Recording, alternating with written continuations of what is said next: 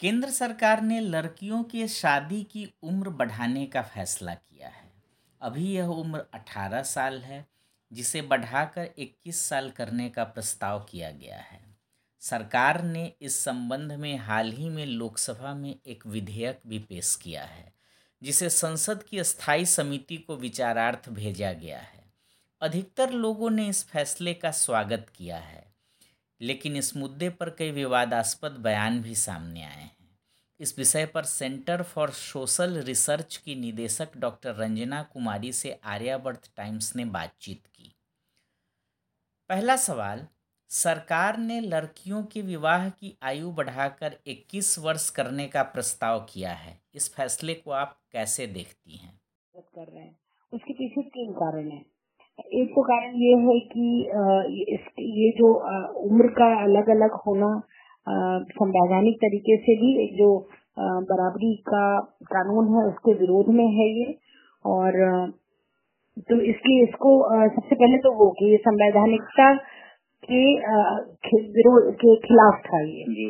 अच्छा दूसरा जो तो इसलिए हम ये चाह रहे थे कि एक ही होनी चाहिए लड़की की अलग और लड़के की अलग। का कोई रैशनल नहीं है। उसको आप एक्सप्लेन नहीं कर सकते किस कारण से आप लड़के को बड़ा उम्र का चाहते हैं और लड़की को छोटी उम्र का। हम्म। इसके पीछे एक बात तो ज़रूर थी कि भाई लड़कियाँ छोटी उम्र की होंगी तो कहना मानेंगी ज़रूर ज़रूरत पड़ने पे पिटाई भी लगा सकते हैं उनसे सारा काम करवा सकते हैं। मतलब ये कि उनकी अपनी कोई उनका कोई अपना व्यक्तित्व तो बनने के पहले ही आप उनको शादी में करके और उनको सरेंडर करा दीजिए ताकि वो फिर अपनी जबानों की आवाज़ ना रहे। है ना? ये, ये हम लोग के समाज का एक बहुत बड़ा दुर्गुण है। और उसी के चलते अलग अलग उम्र देखी जाती है हमेशा लड़का बड़ी उम्र का और लड़की छोटी उम्र की खोजी जाती है। दूसरा कारण ये है कि जो इंटरमीडिएट और हाई स्कूल में लड़कियाँ टॉप भी कर रही हैं पढ़ाई में इतने आगे भी हैं आगे का मौका उनको बीए ग्रेजुएशन करने का नहीं मिलता है। हम्म। कम से कम अब इक्कीस साल की उम्र में वो ग्रेजुएट हो जाएँगे। ग्रेजुएट होने का मतलब ये हुआ कि अपने पैरों पर खड़ी होने के लायक हो जाएँगे। है ना? वो एक बहुत ज़रूरी है आज की परिस्थिति में जबकि आप देख रहे हैं कि पारिवारिक हिंसा बहुत ज़्यादा बढ़ गई है लड़कियों के ऊपर। पहले जिन राज्यों से जिन प्रदेशों से हमारे पास केसेस नहीं आते थे हम्म। अच्छे परिवार हैं अच्छे संस्कार से लड़कों को पाला गया है अब वहाँ से भी केसेस आते हैं।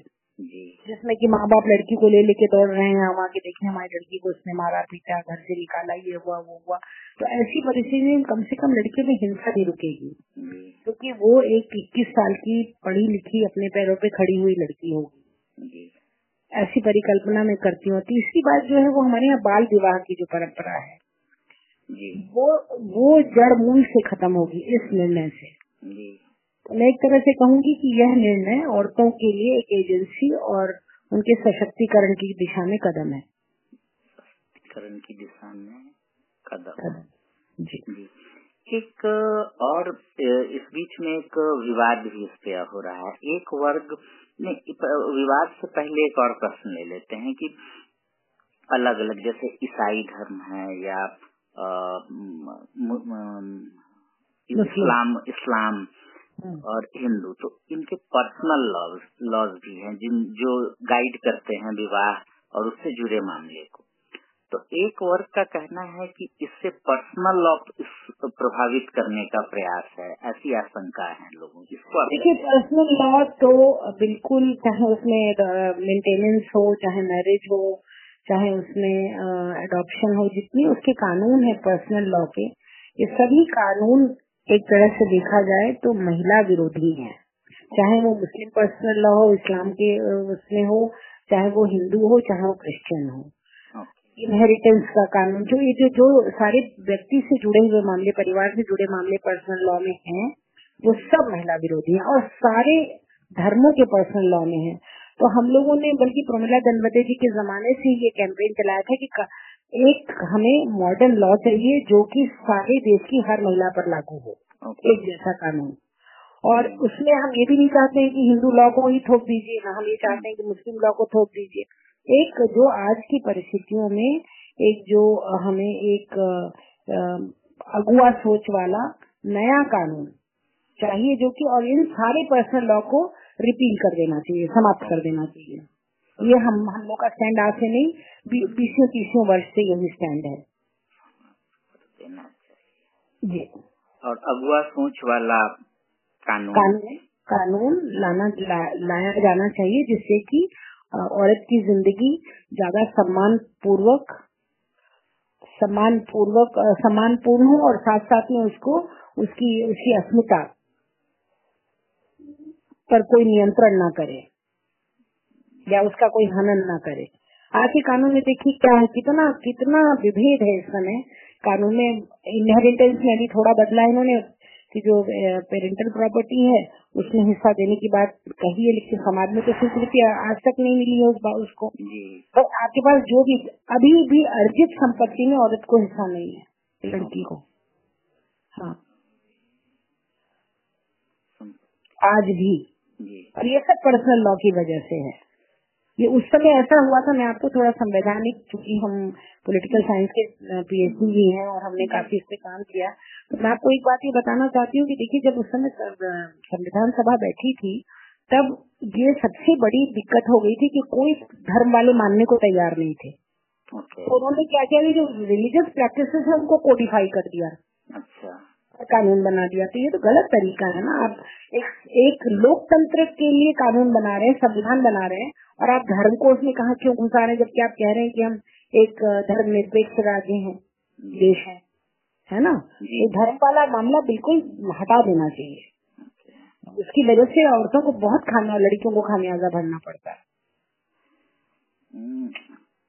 एक वर्ग इसका विरोध भी कर रहा है। उनका कहना है कि जैसे अभी कल कुछ पॉलिटिकल स्टेटमेंट्स भी आए हैं इसको लेकर के। तो उसको कैसे देखती हैं? इसकी इसका काफ़ी विरोध देखिए विरोध जो लोग कर रहे हैं वो वही आ, क्या कहते हैं उसको जो पुरान पंथी या कपोंगा पंथी लोग विरोध कर रहे हैं इसका। जो लोग चाहते हैं कि लड़कियों को ज़िंदगी में एक सम्मान के साथ जीने का मौका न मिले वही लोग इसका विरोध कर रहे हैं। जो लोग चाहते हैं कि लड़कियाँ अपने पैरों पर ना खड़ी हों और हमेशा सारी ज़िंदगी पति और परिवार के परिवार वालों के सामने हाथ पसार के खड़ी रहे। अपने घर जाने का किराया नहीं देते हम लोग पास तो बहुत केस आता है ना।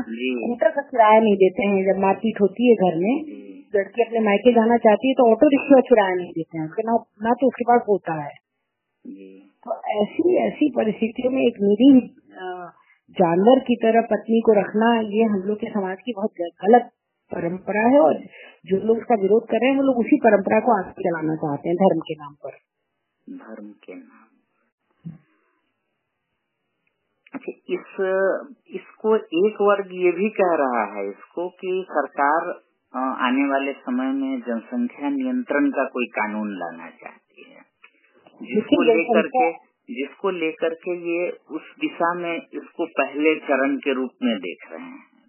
देखिए ये सब एक तरह का क्या कहते हैं कुंठित सोच का नतीजा है कि लोग इस तरह की बातें सोच रहे हैं अगर अब जानकारी की कमी की वजह से भी इस तरह की बातें कर रहे हैं क्योंकि जो नेशनल फैमिली हेल्थ सर्वे का डेटा आया है हम्म। उसमें हमारी पॉपुलेशन ग्रोथ 2.0 परसेंट ऑलरेडी हो गई है इसका मतलब कि स्टेबलाइज हो गई है मतलब एक अगर एक पहली पीढ़ी थी तो एक ही अगली पीढ़ी आ रही है हम्म। तो इसका मतलब पहले तो एक पहली पीढ़ी थी तो तीन अगली पीढ़ी आ रही थी दो अगली दोगुना बढ़ रहे थे हम।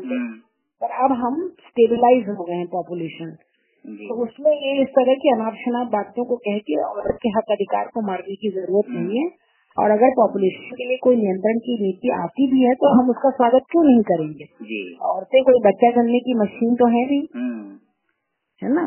तो औरतों के हक के हिसाब से तो वो तय करें और कम से कम इक्कीस साल की शादी में वो ये भी ये रिप्रोडक्टिव राइट चौथा जो हम समझते हैं कि होगा तो औरतों को अपने प्रजनन के अधिकार पर और अपने शरीर पर पूरा नियंत्रण और उसके सोचने का मौका मिलेगा। भाई हम बच्चा एक चाहते हैं दो चाहते हैं एक बच्चा अभी चाहते हैं एक बच्चा दस साल बाद चाहते हैं ये सब वो खुद तय कर सकती है औरतें।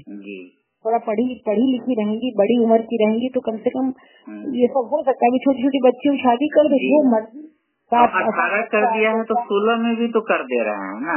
हाँ वही ना अठारह है तो सोलह में कम से कम अठारह के पहले तो नहीं कर पाए। हाँ, कम से कम उससे पहले तो अठारह बीस तो कम से कम वो फॉलो करें बिल्कुल जी और ये भी मैं जानती हूँ कि अभी इसमें थोड़ा लंबा समय लगेगा समाज को इसको स्वीकृति देने में क्योंकि विवाह एक सामाजिक संस्था है हम्म। जिसमें धर्म और इसको कहते हैं जो कस्टमरी प्रैक्टिस जो होती है कस्टम्स जो हमारे होते हैं परंपराएँ धर्म परंपराएँ और सामाजिकता हम्म।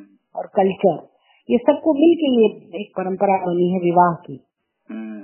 तो सबको बदलने में समझने में समय लगेगा इसमें सबको मिलजुल के काम करना पड़ेगा, ताकि लोगों में चेतना निर्माण हो सके और इसको स्वीकृति मिले। जल्दी से जल्दी ये जो प्रैक्टिस है, वो हमारे समाज में स्वीकार कर दी जाए। सरकार का कहना है कि सरकार ने जो इस विषय में, इसके समर्थन में बात कही है, उनका कहना है कि इससे कुपोषण, बाल और मातृ शिशु मृत्यु दर रक्त अल्पता और उससे जुड़ी कई सारी जो महिलाओं में शारीरिक समस्याएँ होती हैं बच्चे जो इससे प्रभावित होते हैं उनसे मुकाबला करने में भी मदद मिलेगी। तो इसके सामाजिक और आर्थिक पहलू इस, इस कदम को आप किस तरह से देखती हैं? निश्चित तौर पर मिलेगी। देखिए जो सबसे बड़ी बात है कि इस समय हिंदुस्तान जो दुनिया के पैमाने पर जब हमारी हम नाके जाते हैं तो हम हमेशा नीचे की पायदान पर होते हैं। और नीचे की पायदान पर हम इसलिए होते हैं क्योंकि हमारे यहाँ मातृ मतलब मेटरनल मोर्टेलिटी रेट माँ का बच्चा जलते समय मृत्यु का रेट बहुत ज़्यादा है। और वही बच्चों की पैदाइश के साथ मृत्यु का रेट बहुत ज़्यादा